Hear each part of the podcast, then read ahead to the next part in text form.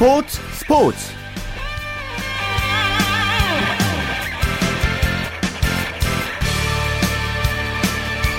네 안녕하십니까. 토요일 스포츠 스포츠의 아나운서 최시중입니다. 자 잉글랜드 프리미어리그가 드디어 시작됐습니다. 아, 지금 맨체스터 유나이티드와 스완지 시티 개막전이 열리고 있는데요. 국민 미드필더 기성용 선수도 선발 출전했습니다 자, 오늘 골 소식을 전한 손흥민, 구자철 선수처럼 인상적인 플레이 보여줬으면 하는 그런 기대감 갖게 되고요. 자세한 경기 소식은 잠시 후에 베스트 11의 손병화 기자와 살펴보겠습니다. 토요일 스포츠 스포츠도 먼저 프로야구 열기부터 함께하죠. 오선의 윤세호 기자와 함께합니다. 윤 기자 안녕하십니까? 네, 안녕하세요. 오늘 그 프로야구에서 기대되는 기록이 아주 많았던 날이잖아요. 특히 박병호 선수가 40호 홈런 쏘아 올릴지도 관심이었는데 어떻게 됐나요? 네, 박병호 선수가 2010년 이대호 선수 이후로 통산 여섯 번째로 지금 토종 40홈을 도전하고 있는데요. 일단 지금 넥센이 광주에서 기와 맞붙고 있는데 아직 박병호 선수의 홈런은 터지지 않고 있습니다. 그렇군요. 박병호 선수의 뒤를 바짝 쫓고 있는 같은 팀의 강정호 선수는 오늘 3런 홈런을 추가했다면서요. 네, 강정호 선수가 오늘 5회 1사 5회 무사 1루에서 김진우 선수를 상대로 네, 3점론을 기록을 했는데요. 그러면서 강정호 선수가 시즌 35호 홈런을 기록을 했고요. 어, 홈런 1위인 박병호 선수의 차이를 4개 차이로 지금 추격을 했습니다. 예. 어, 현재 뭐 경기도 넥센이 9대 3으로 크게 이기고 있습니다. 예. 특히 오늘 넥센은 김하성 선수가 선발 출전을 했는데 타점까지 추가해서 사실 염경엽 감독 그 선수 선발 능력이 새삼 또 화제가 되고 있습니다. 네, 김하성 선수가 지난해 그러니까 올해 2월에 야탑골을 졸업한 고졸 신인 선수거든요. 어, 하지만 염기혁 감독이 이 선수를 강정호 선수 이후에 그 유격 자리를 맡게 할 그런 재원으로 지금 평가하고 있습니다. 예. 어, 오늘도 유격수로 선발 출장을 했고요. 블랙 두 개의 적시타까지 치면서 눈에 띄는 활약을 했는데요. 예. 어, 연기혁 감독은 이미 뭐 예전부터 강정호 선수가 해외 진출을 할 거다 이렇게 예상을 하고 있었고요. 그렇기 때문에 김하성 선수와 같은 그런 유격수 자원 선수들을 꾸준히 훈련시키고 있습니다. 예. 자, 현재 넥센이 기아를 9대 3으로 앞서 있고요. 자, 그리고 4위 경쟁 프로하고 치열한데요. 오늘 롯데와 두산이 만났습니다. 경기 지금 어떻게 진행되고 있습니까? 네, 잠실구장에서 두산과 롯데가 맞, 맞붙고 있는데요.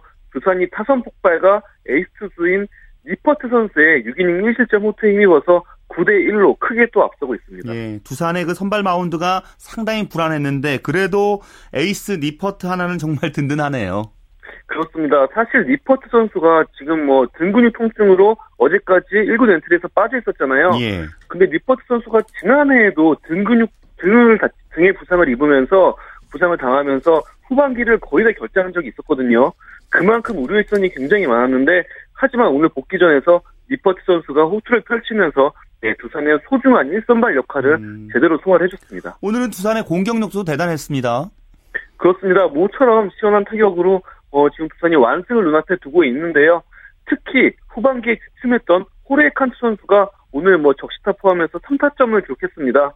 어, 두산으로서는 지금 클럽 트리오에서 칸트 선수가 좀 주춤했던 게 문제였는데요. 예. 오늘 칸트 선수가 멀티히트에 뭐 좋은 활약을 해주면서 좀 희망을 다시 가질 수 있게 됐습니다. 예.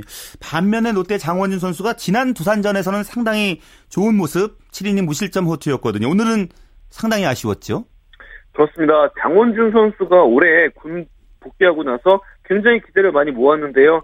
아, 조금 아쉬운 모습이 반복되고 있습니다. 오늘도 5회를 채우지 못하고 7이닝 7, 3이닝 7실점으로 부진했거든요. 예. 이로써 장원준 선수가 두 경기 연속 5회를 넘기지 못하고 있는데요. 롯데로서는 지금 뭐 굉장히 뭐 선발진도 그렇고 불펜진도 그렇고 좀 지켜주는 야구가 돼야 되는 상태인데요. 예. 오늘 역시 두산 타선을 이겨내지 못했습니다. 그 김시진 감독이 당분간 선발 투수를 4명으로 운영한다고 했습니다. 4위 지키는데 어떻게 보십니까? 네, 전날 대전 하나전을 앞두고 김시진 감독이 어, 앞으로 송승준, 장원준, 옥스프링, 유먼으로 선발진을 4명으로 이제 고정을 한다고 밝혔는데요. 어, 사실상 뭐 4위 사수를 위한 강수를 뒀다고 할 수 있겠는데 오늘처럼 장원준 선수가 버텨주지 못한다면은 네, 다선 발 체제의 효과는 그리 크지 않을 것 같습니다. 예. 자, 그리고 LG 대 삼성의 경기가 끝났군요. 네, 방금 끝났는데요. 삼성이 10대 3으로 LG의 완승을 거뒀습니다. 장원선 선수가 그러면 10승 된 건가요? 네, 드디어 10승을 거뒀는데요. 장원선 선수가 지난 4경기 동안 9수에 시달리면서 네, 10승에 닿지 못하고 있었어요. 예. 하지만 오늘은 타선이 두둑히 지원을 해줬고요. 장원삼 선수도 6이닝 3실점으로 자기 몫을 다하면서 네, 마침내 장원삼 선수가 10승에 도달을 했습니다. 이로써 장원삼 선수는 3시즌 연속으로 두 자릿수 승을 거뒀고요. 그리고 통산 100승에도 단 2승만 남겨두고 있습니다. 예. 그리고 삼성은 언제나 또 든든한 이승엽 선수가 있습니다. 그렇습니다. 정말 이승엽 선수 올해 화려한 부활을 했다고 할 수 있을 것 같은데요. 오늘 상대 선발 투수인 우규민 선수를 상대로 시즌 26호 홈런을 기록했습니다. 이 홈런으로 삼성이 7대 1로 크게 앞서갔는데요. 어, 사실상 뭐 삼성이 LG 선발 투수 우규민 선수에게 KO 펀치를 날린 순간이 아니었나 싶습니다. 예. 자, 그리고 한화 대 NC의 경기도 끝났나요? 네, 방금 종료가 됐는데요. NC가 접전 끝에 하나를 3대 2로 꺾었습니다. 예. 오늘 그 에이스 이태양 선수를 한화는 내세웠는데 초반부터 좀 밀렸죠? 그렇습니다. 이태양 선수가 1회부터 선취점을 내주면서 네, 4회까지 3점을 실점을 했는데요. 하지만 이후에는 무실점으로 6이닝 3실점 자기 목숨 다 해냈습니다. 아, 그러나 하나 타선이 이태양 선수, 그러니까 마운드의 뒤를 좀 받쳐주지 음. 못하면서 NC를 꺾는 데는 실패하고 말았습니다. 예. 순위는 최하인 한화지만 역전승 1위를 기록 중이라면서요? 그렇습니다. 하나가 특히 또 최근에 조인성 선수가 오고 나서 예. 어, 타격 그리고 뭐 마운드 모두에서 좀 이제 응징력을 되찾는 그런 모습을 보여주고 있거든요. 예. 그래서 오늘 경기도 기대를 모았고 어, 또 8회까지 한 점 차로 NC를 추격하면서 역전승이 또 나오지 않을까 이런 기대를 모았는데요. 예. 하지만 끝내 NC의 마무리 투수인 김진성 선수를 넘어서지 못했습니다. 이번 프로야구 재미있는 것은 이제 최하인 한화를 만나도 경기가 어떻게 될지 모르기 때문에 한 경기 한 경기가 정말 손에 땀을 쥐게 하는 그런 경기가 진행되는 것 같아요. 네, 그렇습니다. 정말 하나 SK 지금 뭐 8위, 9위에 있는 두 팀이 뭐 다크호스로서 정말 매운 고춧가루를 뿌리고 있고 SK 같은 경우에는 아직도 충분히 4강 가능성이 남아 있는 상태거든요. 그렇죠. 네, 하위권의 반란이 올 시즌 프로야구 후반기를 더 재미있게 만들어주는 것 같습니다. 예. 자, NC의 이호준 선수가 1700경기 출장 기록 세웠네요. 그렇습니다. 이호준 선수가 오늘로써 통산 1700경기 출장을 달성을 했는데요. 역대 20번째 기록이고요. 어, 이호준 선수가 1996년에 해태에 입단하면서 프로 무대를 시작을 했거든요. 네, 이호준 선수가 또 하나의 역사를 지금 써내려가고 있습니다. 예. 자, 오늘 경기를 종합해 보면 4위 경쟁하고 있는 LG와 롯데는 졌고요. 두산 이겼고 기아도 지금 지고 있거든요. 그래서 순위가 더 궁금해집니다. 어떻게 될까요? 이대로 끝난다면요? 네, 이대로 끝나면 두산이 기아를 제치고 5위로 올라서게 됩니다. 예. 어, 뭐 전체적인 순위는 1위부터 삼성, 넥센, NC, 롯데, LG, 두산, 기아, SK 한화 순인데요. 어, 뭐 앞으로 지금 이제는 뭐 한 경기 한 경기에 따라서 순위가 얼마든지 바뀔 수 있는 상황이거든요. 예. 특히 4위부터 8위까지는 어, 매일매일 순위가 변할 수가 있습니다. 그만큼 굉장히 치열한 어, 음. 어, 한국 프로야구 후반기가 될 것 같습니다. 그러니까 4위와 5위가 지금 한 경기 차고 5위와 6위 한 경기 차였기 때문에요. 또 7위와 8위도 한 경기 차기 때문에 진짜 말씀하신 것처럼 어떻게 될지 모를 것 같고요. 그렇다면 내일 경기 관전 포인트는 어떨까요? 네, 역시 뭐 두산과 롯데의 잠시 경기가 굉장히 주목을 할 수밖에 없을 것 같은데요. 예. 두산이 오늘 승리를 내일도 이어간다면 롯데를 제치고 4위 탈환도 가, 능합니다 예. LG 역시 오늘 삼성이 졌지만 내일 삼성이 승리를 한다면 또 뭐 4위도 올라갈 수 있는 상황이거든요. 예. 4위 한 자리를 놓고 아... 정말로 치열한 접전이 내일 펼쳐지고 있습니다. 예, 알겠습니다. 말씀 고맙습니다. 네, 감사합니다. 네, 프로야구 소식 오센의 윤세호 기자와 함께했고요. 이어서 축구 소식은 베스트 11의 손병화 기자와 함께하죠. 손 기자 안녕하십니까? 네, 안녕하세요. 그 지난주에 그 새 대표팀 감독으로 네덜란드 출신의 그 판 마르베르크 감독 선임될 것이다 이런 얘기 했었는데 아직 결정 안 됐나요? 네. 이 차기 한국 축구 국가대표팀 감독으로 유력한 판 마르베이크 감독 선임이 조금 늦어지고 있습니다. 지난 7일 이 이용수 대한축구협회 기술위원장은 공식 기자회견을 통해 판 마르베이크 감독과 접촉 사실을 인정한 뒤에 일주일 내로 답변이 올 것이다 이렇게 말했는데요. 예. 열흘이 지난 오늘까지 아직 공식 발표는 이뤄지지 않았습니다. 음. 판 마르베이크 감독이 확답을 안 주고 있는 이유는 세금 관련 문제 때문인 것으로 알려졌는데 이 판 마르베이크 감독 측은 지난 15일 계약서 내용 중 한두 가지를 좀 더 검토한 뒤 답변을 주겠다. 이렇게 대한축구협회 알려왔습니다. 그 한두 가지가 연봉에 붙는 세금과 관련한 것으로 전해졌는데요. 예. 이 자신의 담당 세무사와 이 부분에 대해서 좀 더 정확하게 음. 문제를 해결한 뒤에 입장을 밝히겠다고 음. 그렇게 전한 것으로 알려졌습니다. 그럼 다음 주쯤이면 발표되겠네요. 네. 뭐 수락하든 아니면 거절하든 늦어도 내주 초면 판 마르베이크 감독의 한국행 여부가 결정될 것으로 보입니다. 대한축구협회 한 관계자는 네덜란드에서 소식이 날아오는 대로 뭐 일단 발표하겠다고 했는데요. 내일이라도 수락 여부만 결정되면 언론을 통해 공개하겠다고 밝혔습니다. 내일이 아니더라도 내주 초중대에는 입장이 좀 정리될 것 같은데요. 예. 대한축구협회 측에서도 당장 다음 달 열리는 A매치에 대한 계획을 세워야 되기 때문에 다음 주 중에는 판 마르베이크 감독의 한국행 여부가 결정될 것으로 보입니다. 대한축구협회는 만에 하나 판 마르베이크 감독이 거부 의사를 밝히면 그에 앞서 출연해왔던 또 다른 두 명의 외국인 감독과 차례대로 접촉한다는 그런 계획을 갖고 있습니다. 예. 자, 이번에는 오늘 열린 K리그 클래식 경기 살펴보겠습니다. 오늘 1위와 2위의 대결이 있었습니다. 포항과 전북. 오늘 열린 경기 중에서 최대 관심사였어요? 네, 맞습니다. 리그 1위를 달리고 있는 전북과 2위 포항이 격돌하는 경기가 이번 주에 열리는 K리그 클래식 21라운드 중 최대 빅매치였습니다. 두 팀은 올 시즌 앞서거니 뒤서거니 하면서 치열한 선두 경쟁을 하고 있는데요. 전북의 승점 41점, 포항의 승점 40점으로 이 두 팀 간 승점 차가 1점밖에 나지 않아 오늘 경기 결과 대단히 중요했습니다. 전북이 승리하면 승점 차를 4점으로 벌리며 독주 체제를 진입할 수 있고요. 반대로 포항이 승리한다면 1위가 바뀌기 때문에 이번 라운드 6경기 중 가장 많은 관심이 쏠리는 경기였습니다. 예, 그렇다면 결과는 어떻게 나왔습니까? 네, 결과는 두 골을 넣은 전북이 포항을 2대 0으로 꺾었습니다. 전북은 전반 35분 나온 이승기 선수의 선제골과 후반 추가 시간에 터진 이동국 선수의 추가골을 묶어 포항을 2대 0으로 꺾었습니다. 특히 이동국 선수 이날 경기에서 1골 1도움을 기록하며 팀 승에 결정적으로 기여했는데요. 예. 2009년 이적 후 이 전북에서만 100번째 골을 성공시키는 기쁨도 함께 맛봤습니다. 전북은 이 경기 승리로 승점 44점째를 획득하며 이 단독 1위를 질주하게 됐습니다. 예. 다른 두 경기 결과도 어, 얘기해 주실까요? 네, 먼저 서울 월드컵 경기장에서 열린 경기에서는 무려 다섯 골을 터뜨린 서울이 한 골을 만회하는 데 그친 인천을 5대1로 대파했습니다. 서울은 이 경기에서 전반전에만 3골을 넣는 등 인천을 맹폭하며 대승에 성공했습니다.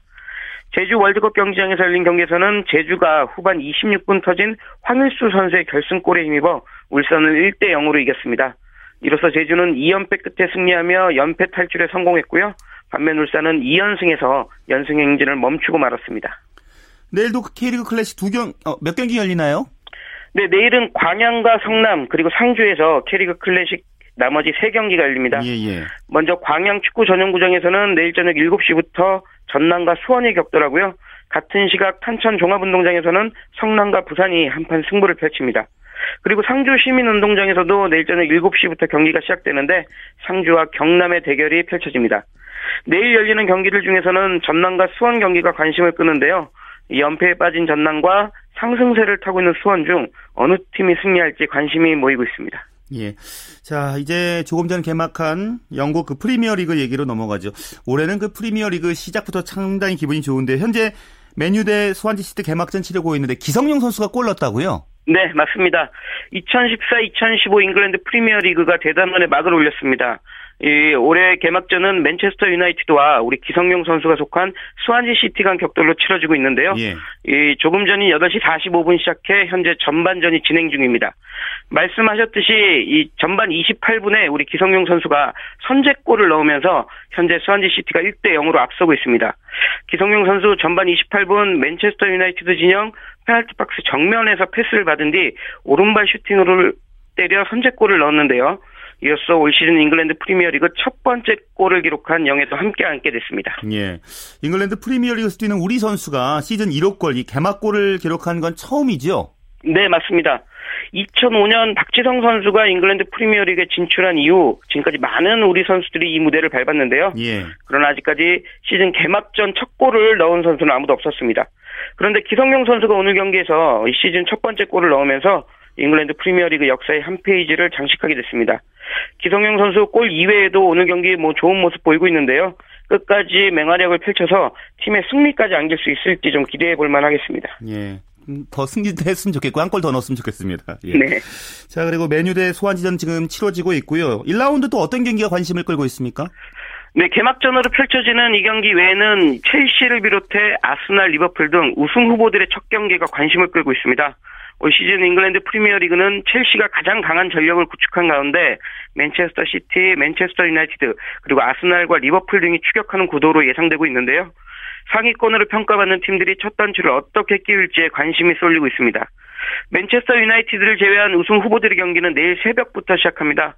이 아스날과 리버풀의 경기는 일요일인 내일 새벽 1시 30분과 내일 밤 9시 30분에 시작하고 예. 지난 시즌 우승팀이죠. 이 맨체스터 시티의 경기는 월요일 밤인 18일 자정에 시작합니다. 마지막으로 가장 강력한 우승 후보로 꼽히는 첼시의 시즌 첫 경기는 화요일인 19일 새벽 4시에 킥오프합니다. 예. 우리 선수들 영국에서 활약하고 있는 선수들 주말 경기 어떤 일정 치러지게 됩니까? 네, 잉글랜드 프리미어리그에 속한 퀸즈파크 레인저스 소속인 윤석영 선수의 경기는 잠시 후인 밤 11시부터 시작합니다. 퀸즈파크 레인저스는 지난 시즌 2부 리그로 추락했다가 한 시즌 만에 1부 리그로 올라왔는데요. 예. 윤석영 선수는 팀의 왼쪽 측면 수비수 자리를 놓고 주전 경쟁 중이어서 관심을 모으고 있습니다. 잉글랜드 프로축구 2부 리그인 챔피언십에서 뛰는 이총용 선수와 김보경 선수의 경기도 오늘 밤에 시작합니다. 이 볼튼에 속한 이청용 선수는 밤 11시부터 노팅엄 포레스트를 상대로 경기를 하고요. 예. 카디프 시티 소속인 김보경, 김보경 선수는 오늘 밤 11시 허더스필드 타운과 리그 2라운드 경기를 치를 예정입니다. 네, 알겠습니다. 말씀 고맙습니다. 네, 고맙습니다. 네, 축구 소식은 베스트 11의 손병하 기자였습니다.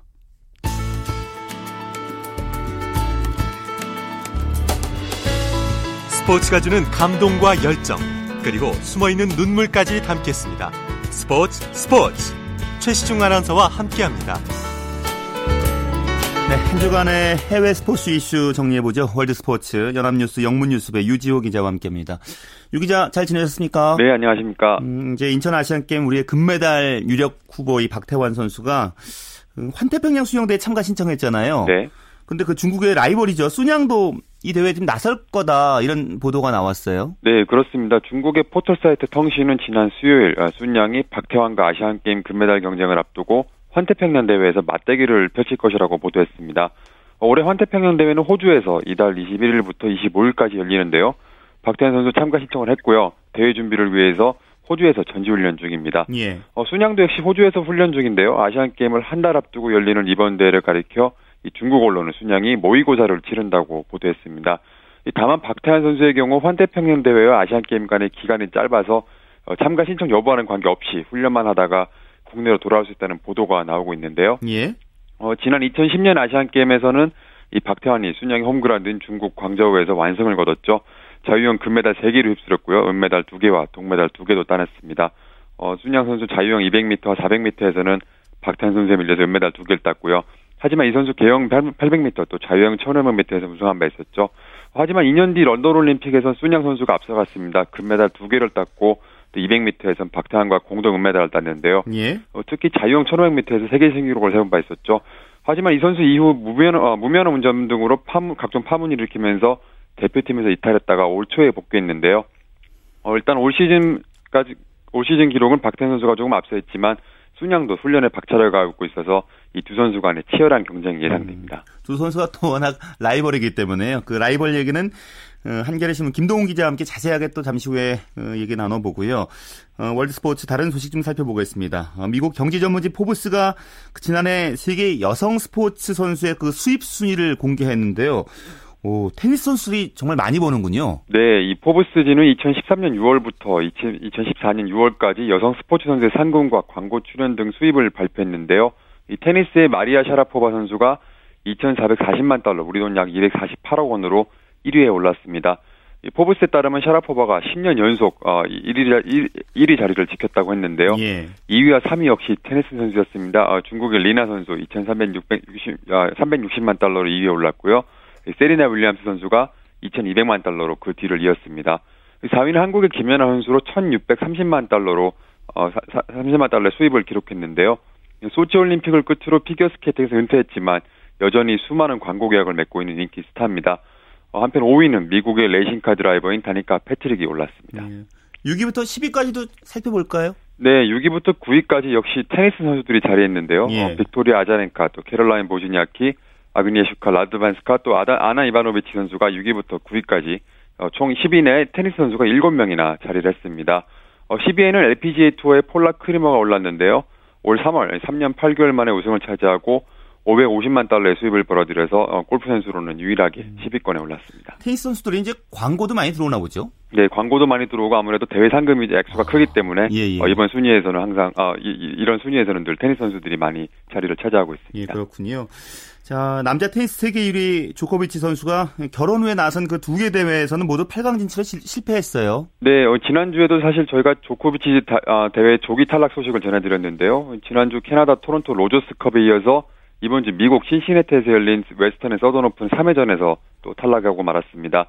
이번에는 세계 20위 토미 로브레도 선수에게 0대 2로 패배했는데요. 예. 어, 윔블던에서 우승하고 결혼식을 치른 조코비치는 어, 이후 첫 출전한 로저스컵에서도 3회전에서 떨어진 바 있었죠.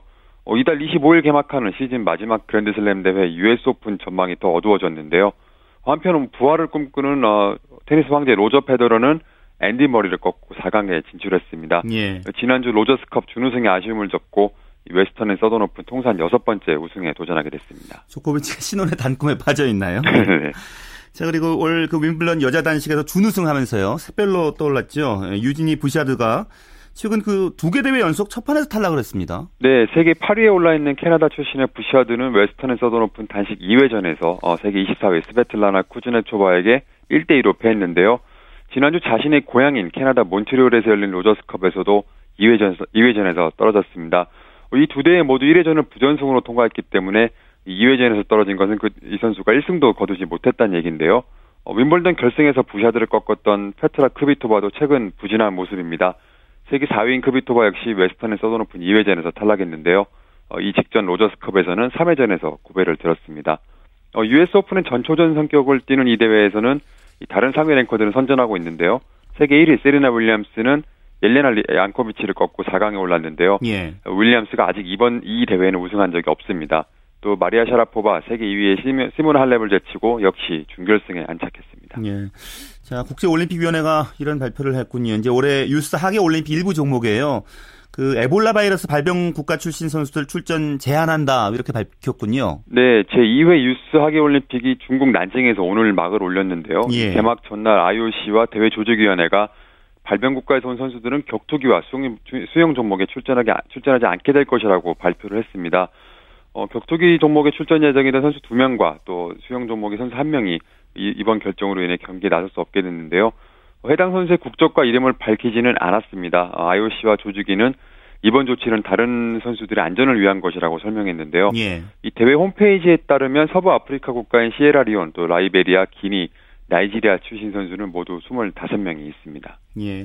그 미국 남자 그 농구 대표팀도 에볼라 바이러스 때문에 세네갈 방문 일정 취소했다면서요? 네, 미국 농구협회는 최근 서부 아프리카의 상황 때문에 어, 원정 일정을 취소하는 것 외에는 다른 선택 여지가 없었다는 발표를 했는데요. 예. 당초 미국 대표팀은 이달 27일 세네갈을 방문해서 세네갈 대표팀 선수들과 함께 농구 클리닉을 열고 또 세네갈의 관광 명소를 들린 뒤에는 정부가 마련한 환영 행사에 참석할 예정이었습니다. 어, 미국 농구협회 제리 콜란젤로 회장은 이번 일정이 취소된 것에 대해 큰 실망감을 표했지만 어, 선수들의 안전을 위해서는 어쩔 수 없는 결정이었다고 말했습니다. 예. 네, 알겠습니다. 말씀 잘 들었습니다. 네, 감사합니다. 네, 월드스포츠 연합뉴스 영문뉴스부의 유지호 기자였습니다. KBS 1라디오 네, 스포츠 스포츠가 토요일에 준비하고 있는 정수진의 스포츠 현장 시간입니다. 자, 인천 아시안 게임 진짜 얼마 남지 않았습니다. 어, 열심히 지금 땀 흘리면서 훈련 중일 텐데요. 그 유도 남자 대표팀의 훈련 현장 정수진 리포터가 다녀왔습니다. 오른팔 잡방 잡아야 돼 그래 항상 그래 잘하고 있어 그렇지 너도 머리 박아야지 그러지 잡고 제17회 인천 아시아 경기 대회, 즉 인천 아시안 게임 개막이 이제 한 달여 앞으로 다가왔습니다. 많은 선수들이 훈련에 매진하면서 또 많은 땀을 흘리고 있을 텐데 저는 그 중에서도 이 효자 종목들 중에 하나인 유도 훈련장을 찾았습니다. 특히 남자 유도팀은 태릉 선수촌 필승권에서 거의 매일 또 하루 종일 훈련에 매진을 하고 있는데요. 훈련 강도가 높기는 하지만 다들 파이팅 하면서 힘차게 하고 있습니다. 지금부터 그 현장 함께 해보시죠. 흔드는 거 많이 해야 돼. 흔드는 거. 손 빠르게. 그렇지. 좋아. 이제 바꿔 잡고. 다리 차줘야 돼. 스포. 저는 국가대표 남자 유도 코치 송대남입니다. 지금 뭐 선수들 뭐 컨디션적인 부분이나 지치지 않게 그런 부분에 좀 많이 중점을 두고 있고요. 죽기 살기로 하고 있어요. 체력 훈련 부분은 이제 새벽에 훈련하고요. 지구력적인 부분 새벽에 체력 훈련하고 오전에는 이제 근력하고 근지구력 이제 웨이트 트레이닝으로 이제 하고 있고요. 오후 시간은 유도 시간으로 이제 전문 유도 기술적인 부분이나 훈련을 이렇게 나눠서 하고 야간에는 부족한 부분을 또 나서 채워주면서 마무리하죠 그렇게. 뭐 항상 유도가 효자 종목이어서 뭐 많은 부담감도 있는데 국민들 실망시키지 않게 열심히 해야죠. 그리고 또 저희 목표는 올해 단체전이 생겼어요. 단체전이 생겨가지고 금메달이 8개거든요. 남자에서만 8개 중에 목표치는 미니멈 3개로 잡았거든요. 저희 선수들은 60kg부터 이제 헤비급 선수까지 전체급 금메달 후보기 때문에 뭐 첫날부터 제 기량만 발휘한다면은 뭐 좋은 성적 날 것 같아요. 많이 응원해 주시면은 뭐 더 잘하겠죠.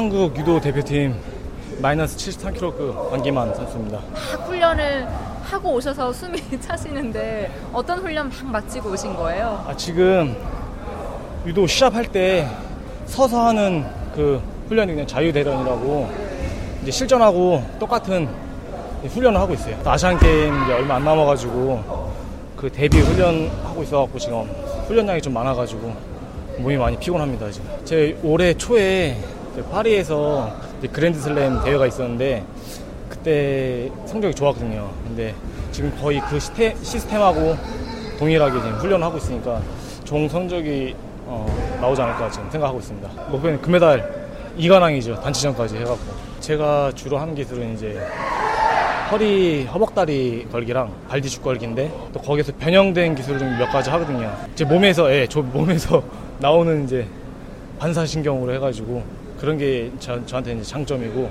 단점이라면은 이제 부상이 좀 있어가지고 뭐 허리랑 팔꿈치 이런 데 좀 안 좋아가지고 부상 정도만 좀 이제 좋아지면은 좋은 결과 나올 것 같아요. 지금 유도가 되게 비인기 종목인데 뭐 이제 종합대회 에 있으면은 이제 많이들 찾아주시고 응원해 주시는데 평상시에도 좀 많이 관심 가져줬으면 감사하겠고 또 그 힘에 저희가 또 더 열심히 해가지고 좋은 성적 나지 않을까 생각하고 있습니다. 예, 유도 선수 김재범입니다. 네, 반갑습니다. 예, 안녕하세요. 땀이 비 오도 틀러요. 예, 예. 마지막 10%를 하기 위해서 100%를 올리는 거예요. 100%를 사실 2시간 운동이라지만 2시간 운동이 2시간이 힘든 게 아니잖아요. 한 80%가 한 중반까지 이상을 해야 되는 거고 그래야 제 게이지를 올린 상태에서 마지막 10% 하려고 80% 100%를 하는 건데 그러니까 마지막 한 1, 2분을 더 하기 위해서 이렇게 그 시간을 더 해야 되는 거예요. 힘들었죠. 왜뭐 2차 선발전 때도 한번 제가 어, 국가대표 선발전에서 3등 한번 했었고 작년 또 한 해를 1년을 쉬었어요. 예, 쉰 것도 그냥 쉰 건 아니지만은 좀 운동을 조금 시간 했지만은 대표팀 들어와 있지도 않고 밖에서 해봤자 뭐 좀 이리저리 불려다니는 것도 많았고 예, 힘들었어요 많이. 그렇기 때문에 저한테는 어, 크든 작든 다 하나에 그냥 이겨야 되는 시합들 뿐이에요. 네, 유도 국가대표 마이너스 60kg급 김원진입니다. 지금 아시안게임 한 달 정도밖에 안 남아서 지금 몸을 끌어올릴 때라서 훈련 강도를 100%로 매일 운동하고 있어요. 네, 지금 어떻게 컨디션은 좋은 편이에요? 아, 지금은 좀 훈련을 매일 강도 높게 해갖고 컨디션이 지금 좋은 편은 아닌데 이제 시합 한 일주일 정도 앞두고 훈련량 그때부터 이제 좀 조절해가면서 하면 몸 상태 좋게 올라올 거라고 생각하고 있습니다. 근데 저는 금메달 딸 거라고 생각하고 있습니다. 금메달 딸 것만 생각하고 훈련하고 있기 때문에 다른 결과는 생각하고 있지 않습니다. 지금 최선을 다해서 준비하고 있으니까요. 응원해 주시고 지켜봐 주시면 좋은 성적으로 보답해 드리겠습니다. 네, 국가 대표들의 각오가 느껴지시죠? 앞으로 남은 기간 동안 마무리 잘해서 실전에서도 좋은 결과가 있었으면 좋겠습니다. 지금까지 대한민국 남자 유도 대표팀의 훈련 현장 함께 했고요. 저는 정수진이었습니다.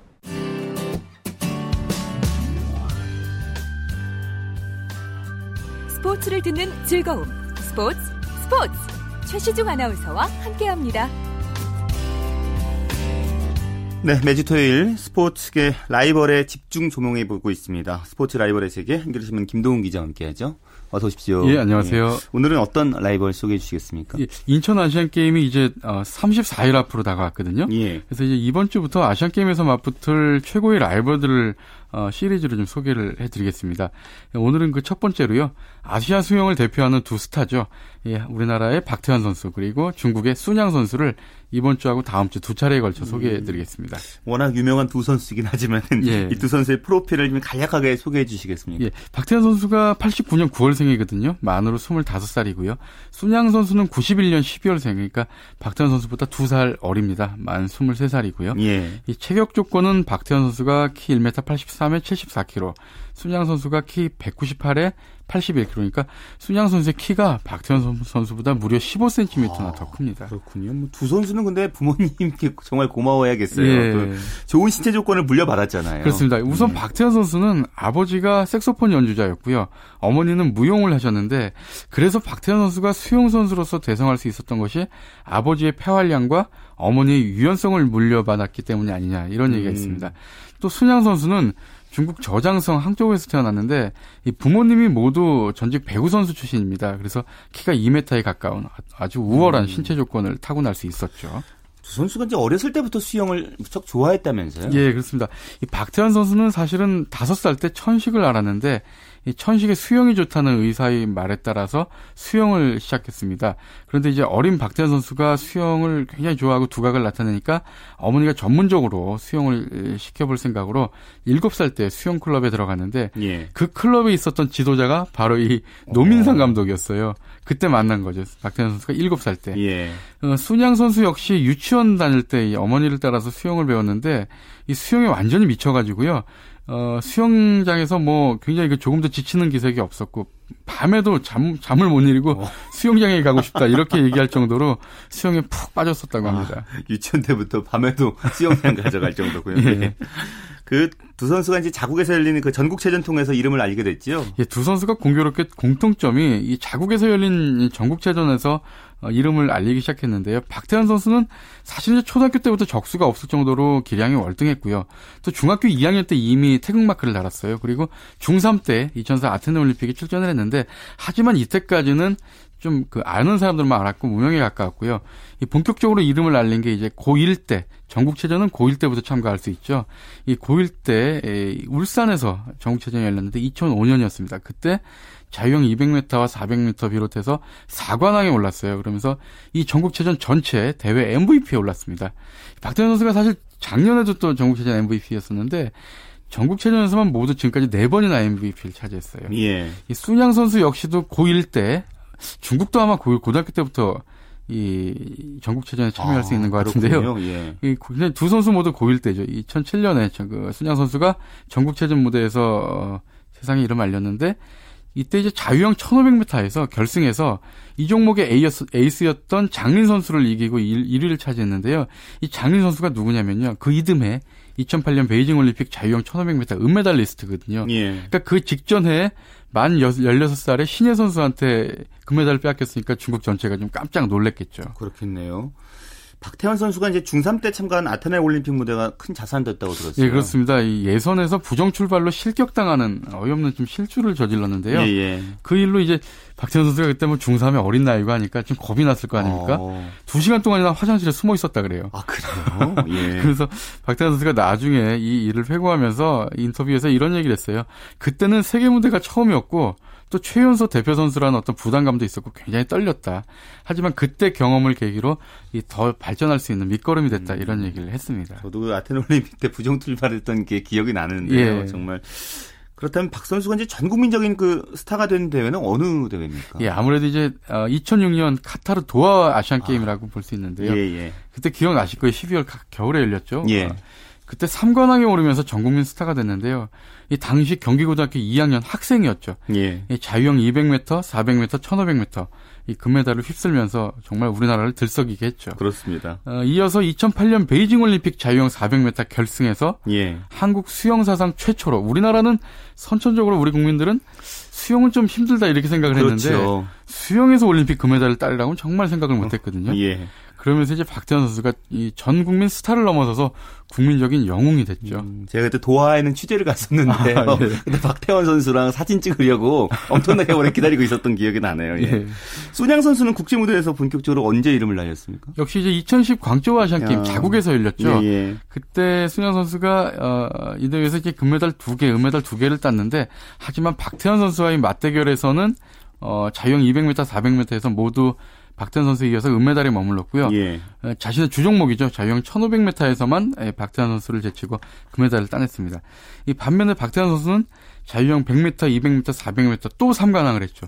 도하 아시안 게임에 이어서 광저우 아시안 게임에서도 3관왕에 오르면서 아시안 게임 수영에서요. 2회 연속 3관왕에 오른 게 박태환 선수가 남자 선수로는 처음입니다. 예. 여자 선수는 최윤희 선수가 있었죠. 아, 그렇군요. 예, 82년 뉴델리, 86년 서울 아시안 게임. 예. 이- 자, 순양 선수는 이제 박태환 선수를 좀 우상으로 여겼다고 들었어요. 예, 그렇습니다. 이참 재밌는 얘기가 광저우 아시안 게임 때 박태환 선수는 이미 그 4년 전 도하에서 3관왕을 차지해서 스타가 돼 있었고 예, 예. 또2008 런던 올림픽에서 금메달 땄고 그러니까 굉장히 높은 위치에 있었죠. 어, 순양 선수는 이 광저우 아시안 게임이 본격적인 국제 무대의 그 종합대회 첫 출전이었고요.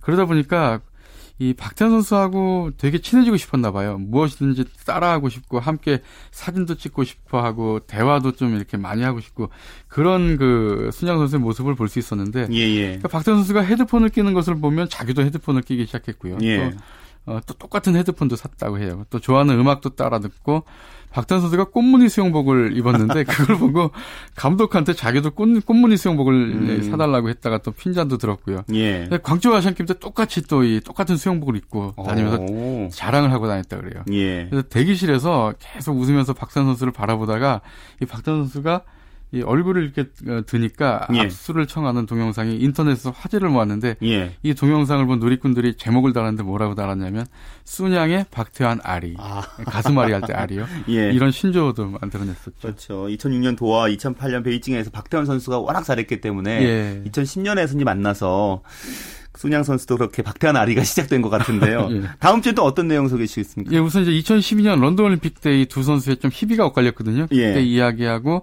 그 이후에 두 선수의 사연 그리고 또 최근의 근황. 예. 아, 무엇보다도 두 선수의 인천 아시안 게임 전망. 그렇죠. 아, 이 정도를 좀 해드리겠습니다. 전 아시안 게임에서 두 선수가 라이벌답게 좋은 모습을 보여줬으면 좋겠고요. 다음 예. 주도 기대해 보겠습니다. 말씀 고맙습니다. 예, 감사합니다. 네, 스포츠 라이벌의 세계 한겨레 신문 김동훈 기자였습니다.